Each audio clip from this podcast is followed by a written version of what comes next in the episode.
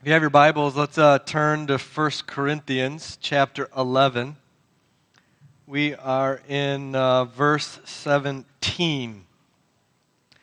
1 Corinthians uh, chapter 11, verses 17 to 22 this morning. Pastor Jeff said we're going back to 1 Corinthians. We've been here for a couple of years.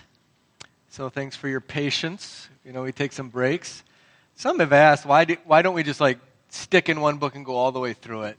I don't really have a good answer for you. I, I think it's helpful to not spend that much time and that long in one place. It's at least good for me to see some fresh ground every once in a while. Um, so I, I hope it's helpful to you to do that.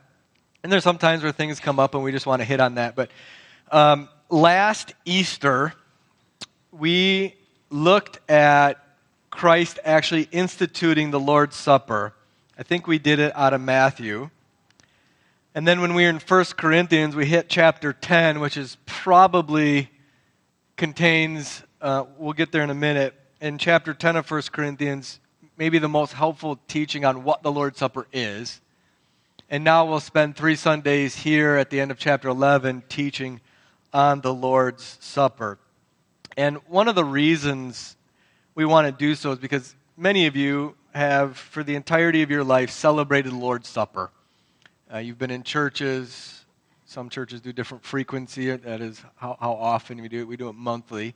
So you've done this repeatedly, but don't really know what it is or what it's doing, if anything.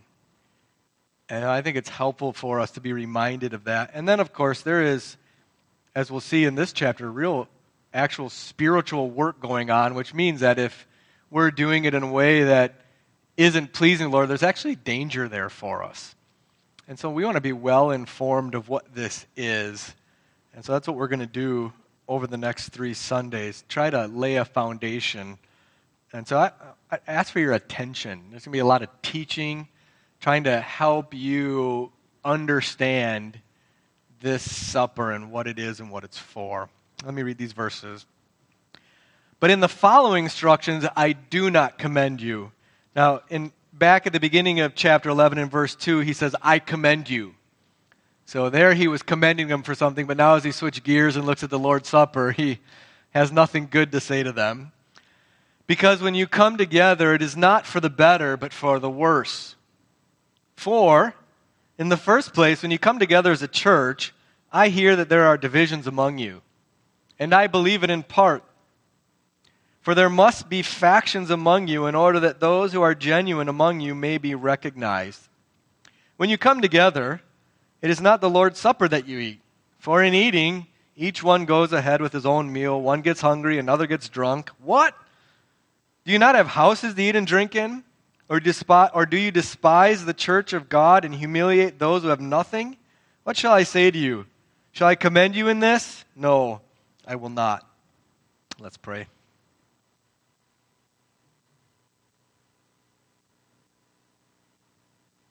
teach our hearts to stand in awe of your words, that we might hope in you for salvation and do your commands. May our souls keep your testimonies and teach us to love them exceedingly. God, all our ways are before you, and so we want to be pleasing to you, and so that we might love your law. In Jesus' name, amen.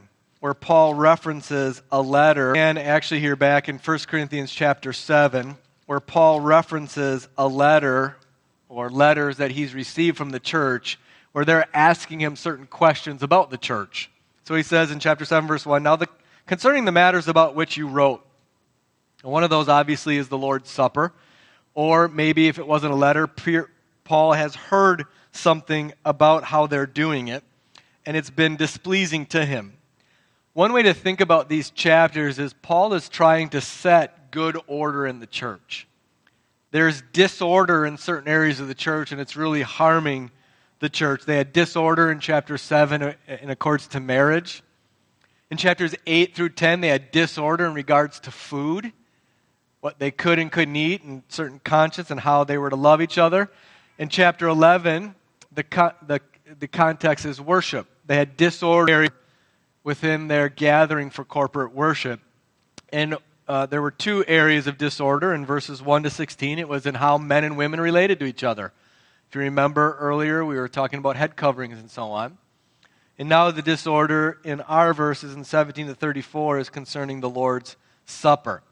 So, right after this, then, in chapters 12 to 14, he spends three chapters on the unity of the church in its diversity. So, it follows then if the gathering of the church is so disordered and in such disunity, then Paul's going to spend the next three chapters immediately following this on uh, how to have unity in the church around Christ. So, what he's trying to do in these verses, though, is to set good order in uh, the churches celebrating the Lord's Supper. So we have uh, these verses on the Lord's Supper. So he doesn't commend them. You'll see that. In the following instructions, I do not commend you. I don't know here if in the letter that the church wrote or what Paul had heard, they were maybe boasting about how they were celebrating the Lord's Supper. They thought they were doing pretty well at it, and they were expecting a fatherly pat on the back and attaboy. And uh, what Paul has heard has displeased them, so he, he needs to set them in order. So he, he, he, he is returning to discuss the Lord's Supper that he looked at in chapter 10. And in our verses this morning, we see the issues, the problems. Uh, we'll see next Sunday in verses uh, 23 through 26 what the Lord's Supper is and how to celebrate it. And then in 27 to 34, uh, we'll see more of a solution and how to do it. So let, us first just look at what do we learn about the Lord's Supper in our verses? What is the Lord's Supper? Why do we do it? What's the purpose of it? Um, because God has great purpose in all that He does. He is a purposeful God. He, he doesn't just give you things to do that aren't for anything. God isn't a God of just uh, rote practices that, that don't have any spiritual connection, any meaning for your lives. He actually has very great purposes in them. In verse, um, oh, I'm sorry, I'll get back to there in a moment. But so what I want to do here, be, before we just jump into it, is just remind us of what it is. In verse 23, which we'll get into next week, Paul says, I received from the Lord. One of the things to get grounded in your mind is that the Lord's Supper was something instituted by Jesus. And do you remember when he did it? When did he institute the Lord's Supper? It was on the night right before he died, right? And so we should pay attention to it because if there, this is the last thing that Jesus instructed his church to do before he died. Of all the things Christ could have instructed the church on, the last thing he did before dying on the cross in our place for our sin was to institute the Lord's Supper. So this, this the Lord's Supper, uh, taking the Lord's Supper is of paramount importance. And so, part of what I want you to feel there is when you're taking it, you're doing something that is vital to the Lord for you. He gave it to you on the night he was betrayed, on the night he was dragged before the Jewish authorities, on the night he was dragged before Pilate, and the morning when he was beaten and mocked by the soldiers and hanged on the cross. Right before that, the last thing he did was say, Do this in remembrance of me. So maybe you could think, is there anything of greater importance to your spiritual life than the Lord's Supper? Could it be that important to you? It's not a take it or leave it spiritual exercise. It's a vital one. It's a necessary one.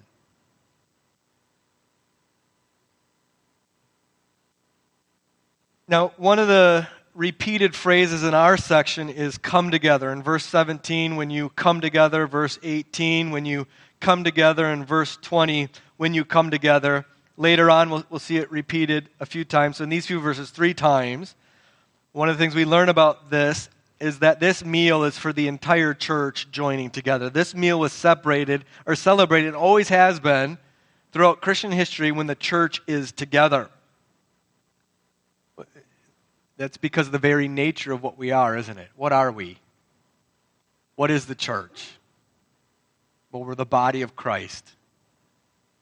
We're a family of which Christ is the head. And so this meal has been given to us to celebrate when we're together. It's to enjoy as brothers and sisters. I don't know if you enjoyed it last week when we all came forward. I thought it was really uh, encouraging to see everyone come together, to see you guys talking to each other. I think that communicated something vital about the Lord's Supper that this is a unifying meal for the entire body given to show our unity. In fact, that's the entire purpose of this section from chapter 7 through 14 that the church of Christ is one body in Christ. Many members, many diverse members, but we are one.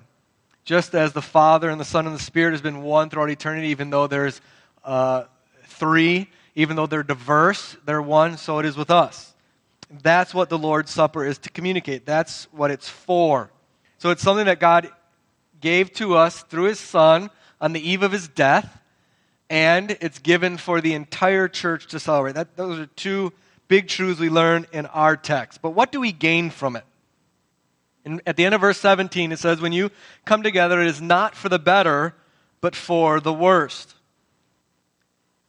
So there is supposed to be given to us in the Lord's, some, in the Lord's Supper something good for us. It's for our betterment. It is meant to do something good for you. But how the Corinthians were celebrating it had the opposite effect.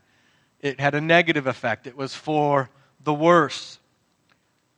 So, what good does God intend? What good does God intend for us in the Lord's Supper? Let me take you back, if I could, to chapter 10.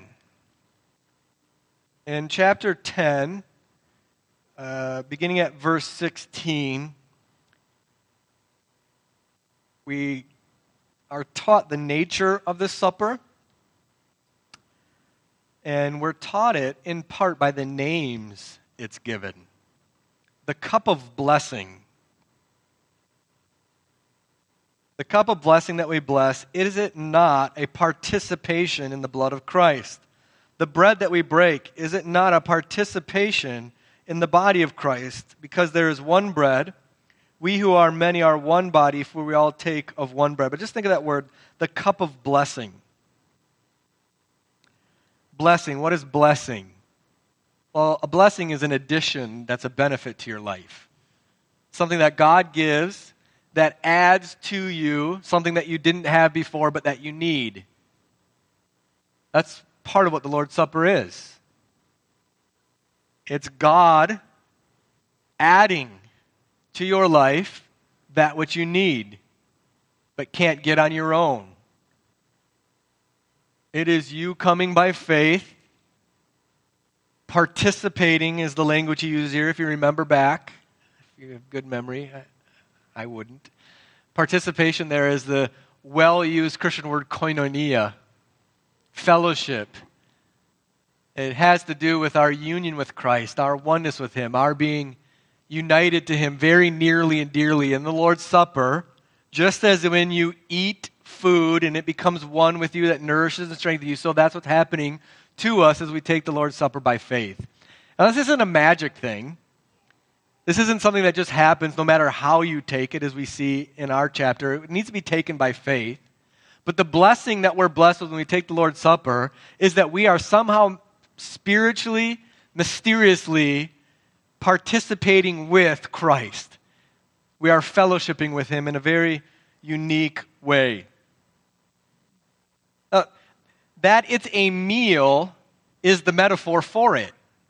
Go back, if you would, to John chapter 6. If you're doing the Bible reading program, you read this this week. And in John chapter 6, Jesus said some things that absolutely scandalized people. In chapter, chapter 6, beginning at verse 30,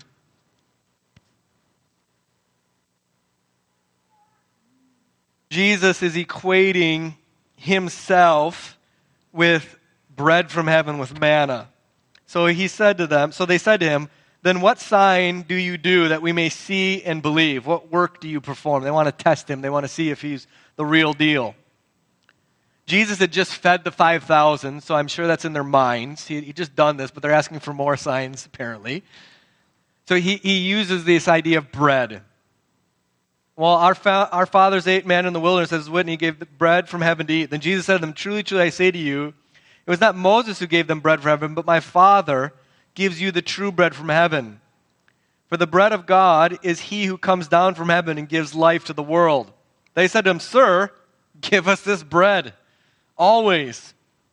Jesus said, I am the bread of life.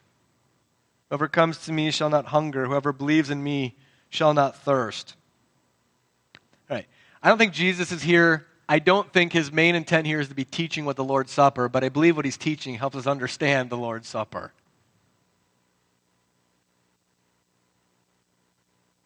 Uh, in the Lord's Supper, the Holy Spirit, as we partake of it by faith, is nourishing us spiritually on Christ.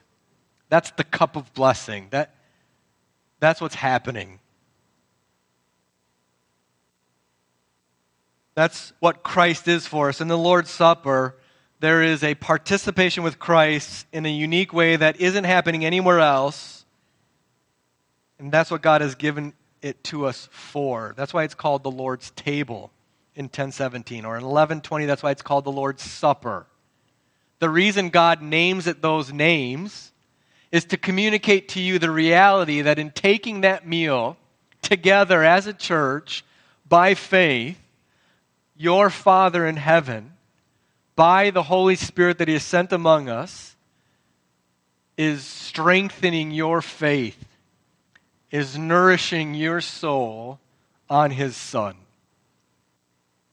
That's what that meal is for If you move down in John chapter 6, Jesus says, I am the bread of life in verse 48.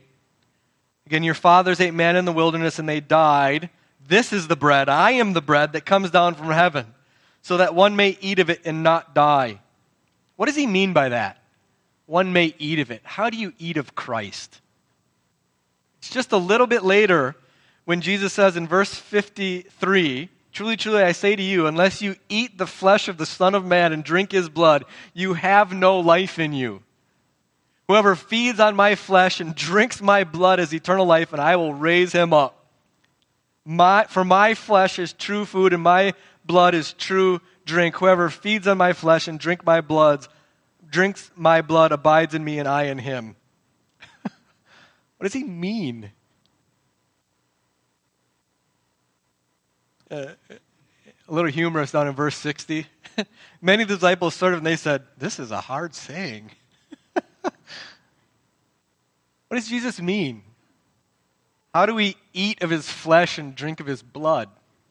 It's faith. It's giving you a metaphor for faith. He's using something. Jesus is so kind to us. He's so kind in helping us understand. This is something you do every day. Several times a day, you eat food and you drink drink. It's something you understand that you have to partake of this nourishment and this drink to sustain life. If you don't eat, if you don't drink, you'll die. You'll wither away to nothing. And it, by faith, that's what we do with Christ. By faith, we eat of Christ. By faith, we drink of Him. He is so unified with us, we are in such a union with Him that it's like food being assimilated to your body through the digestive process. That's how near our relationship is to Jesus. And the Lord's Supper seems to be a very particular way that that nourishment is gotten by his people by faith. It is a vital reality for you and for me. I wish I could impress this upon you enough. You will not be sustained by Christ as you otherwise would unless you take of the Lord's Supper by faith regularly, together in the gathering of the church. It's more necessary than your own personal devotions.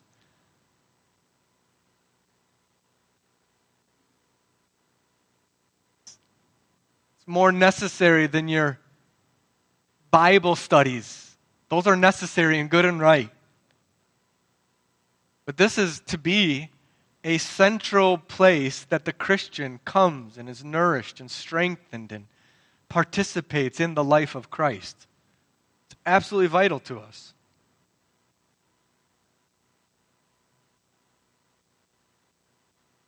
And, and of course, the Lord's Supper itself, he said, this, do, do this in remembrance of me. It is there that we hold a piece of bread or a cup of drink that reminds us that Jesus Christ did take on flesh and that he did suffer in his flesh and he did shed his blood so that you and I could come to God. It's there again that we know the grace of God. We know Him who has loved us forever, who has given us boundless grace, infinite compassion, has suffered unthinkable agony so that we could receive the welcome of the Father as sons. That's what this meal is communicating to you, to your senses, to your soul, the grace of God. That's what we're getting. And so then, when the church in Corinth is perverting it, it's for their worse. It is a meal given by God of such spiritual potency that to take of it in a wrong way is to bring spiritual judgment on yourself. A little later on in chapter 11, in verse 30, it says, This is why many of you are weak and ill, and some have died. Because they're partaking of it in such a bad way, in such a faithless way. They're perverting it. So Paul has no praise for them. How are they perverting it? Well, one of the ways that's implied in this is that they've added to the simplicity of it. When Jesus instituted the Lord's Supper, it was very simple. What, what did he do? Well, he gathered with his disciples. They had a simple loaf of bread and a simple cup of wine. It's very, very simple. They shared the bread together. They shared the wine together and they all took of it together. It was a very, very, very simple um, act.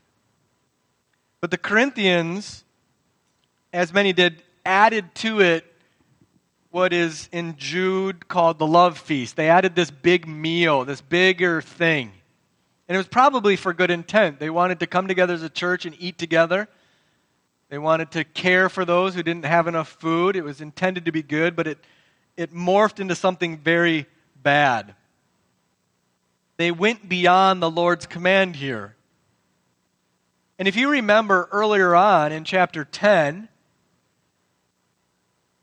part of both Jewish ritual sacrifice and pagan ritual sacrifices was a feast. Along with the sacrificing to idols or the sacrificing animals was a feast, a, a big, huge feast. And it looks like the Corinthian feast was more looking like the pagan feasts. Well, in Corinth, if you were rich, you had lots of food. And if you were poor, you didn't have anything. And so the wealthy were going on and eating and drinking to the extent that they were so full that some were getting drunk while others were hungry. And so they were adding to the meal, but in adding it, there seemed to be some division, particularly along economic lines, those who had and those who did not have. Those with the means brought food and didn't share and went ahead of others and ate, while those without went hungry.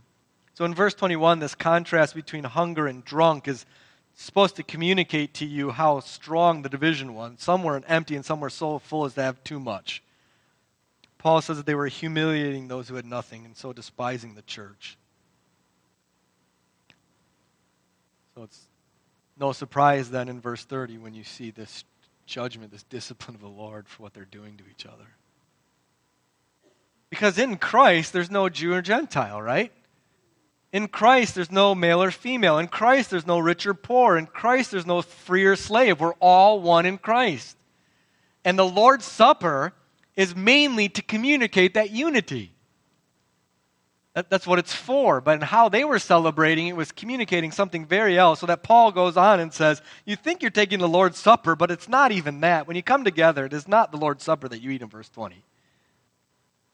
Because the way they're taking it was so obscuring what it was that it was no longer that thing anymore. They're supposed to have no distinction, no places of prominence.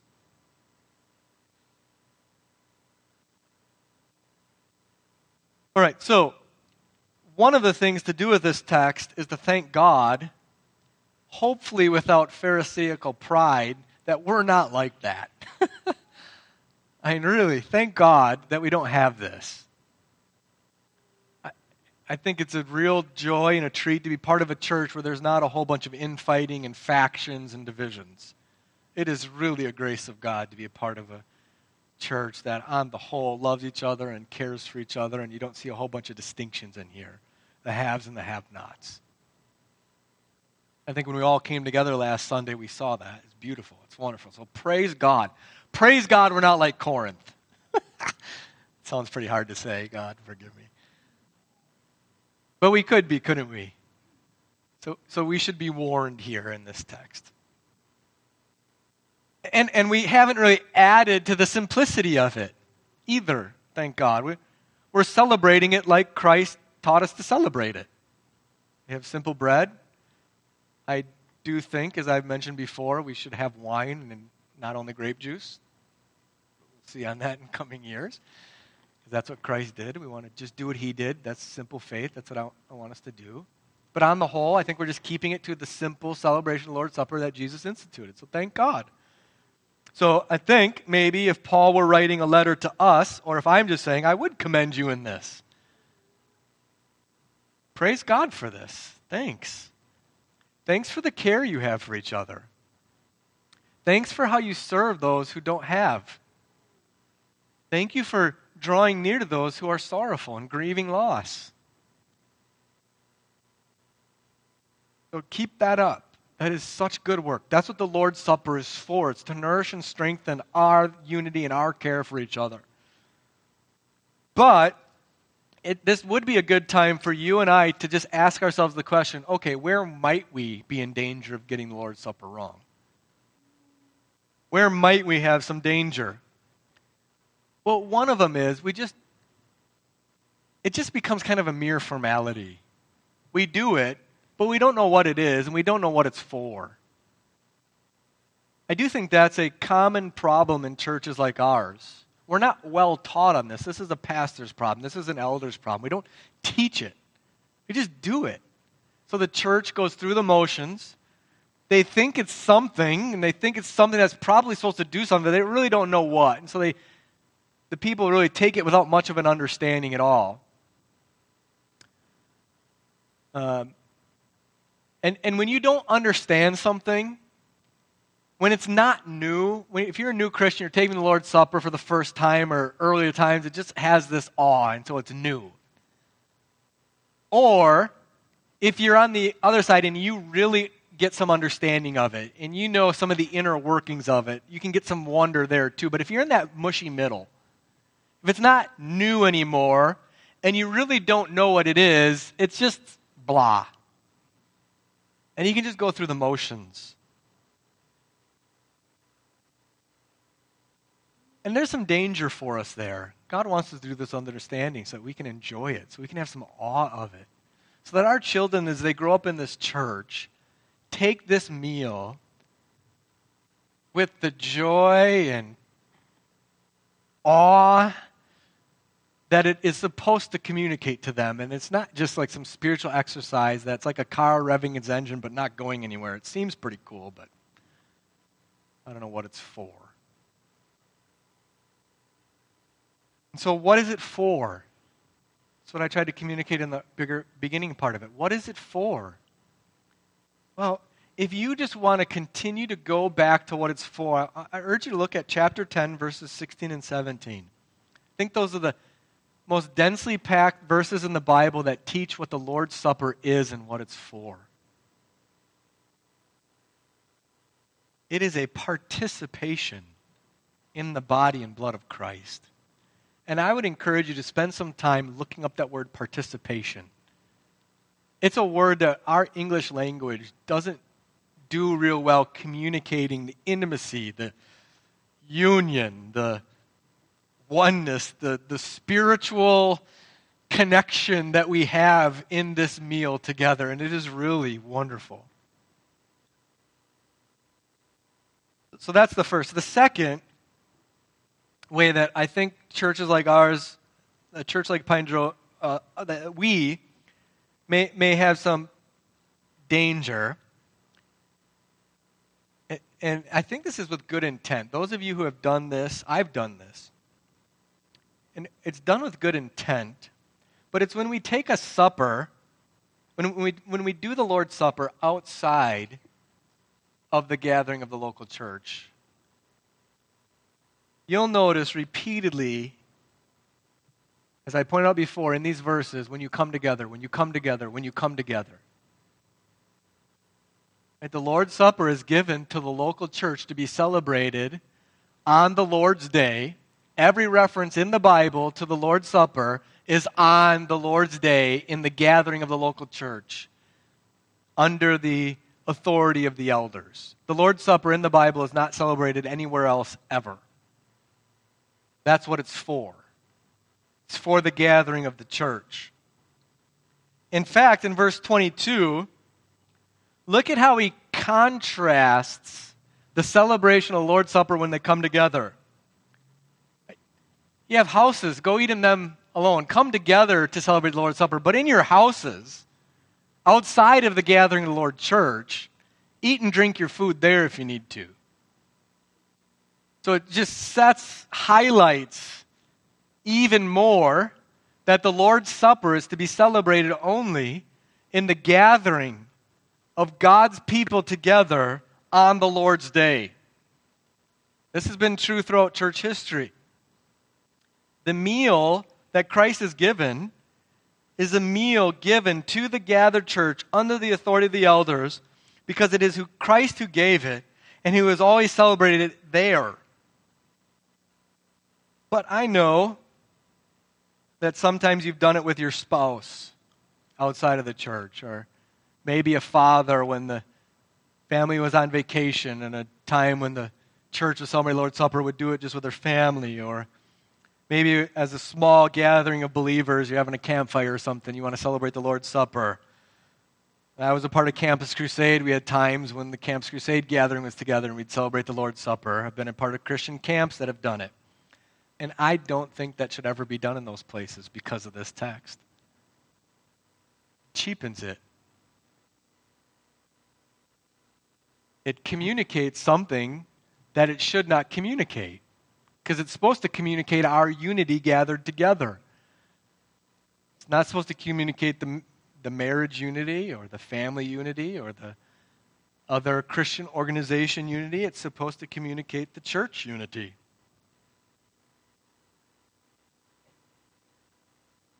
And I understand the good intent behind it.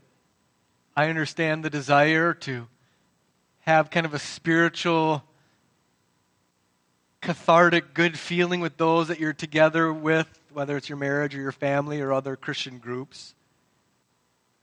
And I know that sometimes we take the, the doctrine of the priesthood of all believers. We're all equal in Christ, so we could celebrate anywhere, or we kind of take that verse in Matthew 18 out of context where two or more are gathered, which is really about discipline, it's not about this.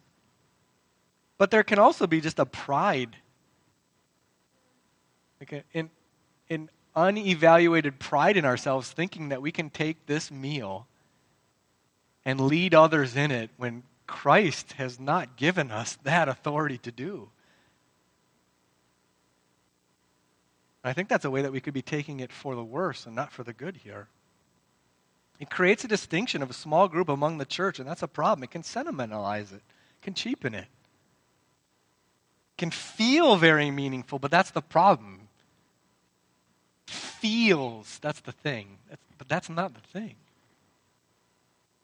I'm not saying, though, that when you celebrate the Lord's Supper, it shouldn't be emotionally awesome. That's not the main thing.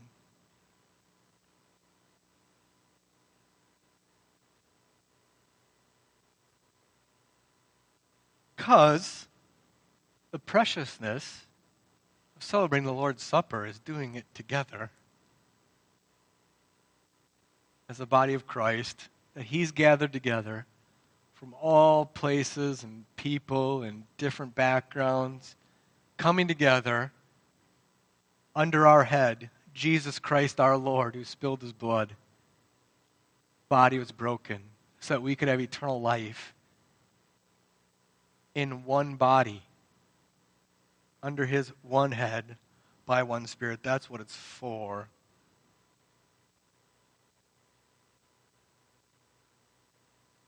Let's pray. Father, I do thank you for this meal. It is sobering. Sobering because it's, it's, it's uh, wondrous. It's incredible what you've given us.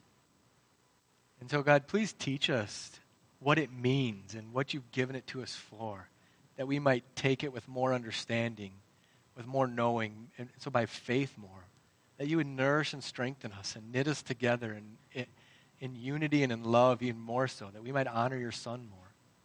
Forgive us for all the ways that we've taken it for worse, where we've gone beyond the bounds. And, and so, God, teach us to take it in a way that brings more joy and more celebration to your glory. Or it's a celebration of your Son in whom we have eternal life, which we give you good thanks for. Pray this in Jesus' name. Amen.